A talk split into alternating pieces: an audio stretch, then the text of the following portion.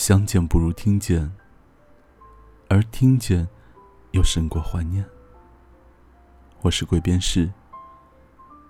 二零一七年，所有的黑白格子间的听众们，我们二零一七年第一次相见。细细算来，二零一七年是做黑白格子间的第五个年头。我算了算。如果你第一次听黑白格子间是在初三的话，现在你应该开始念大学了。如果你第一次听见黑白格子间是高三的话，现在应该也已经开始忙碌的工作了。如果你听黑白格子间是在大学时候的话，现在可能正步入婚姻的殿堂。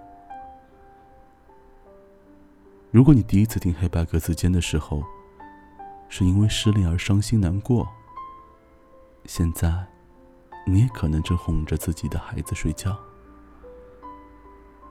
五年，于你与我来说，都是人生当中并不短的一段岁月。在这五年里，我放节目的平台换了很多，我做节目的频率少了很多。我做节目的语速慢了很多，所不变的是，每次坐在电脑前，打开麦克风，开始读出第一句话的时候，我都会觉得，能把声音，能把我所想说的故事，告诉那些期待的人，这真的是一件很美妙的事情。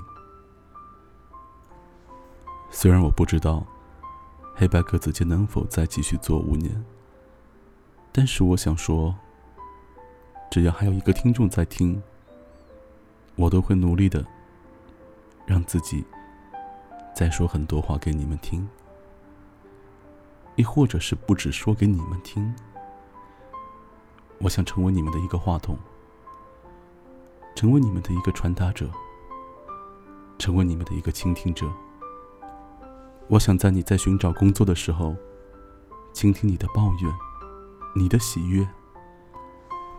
我想在你求婚的时候，听你录一段祝福。我想在你有了自己的第一个孩子的时候，听你录很多很多的童话故事给他听。我想做的还有很多很多。我想让你听的也还有很多很多，所以，二零一七年，不管你的角色变了没有，至少在黑白格子间，还会有一间温暖的房间，一直在那里，欢迎你随时入住。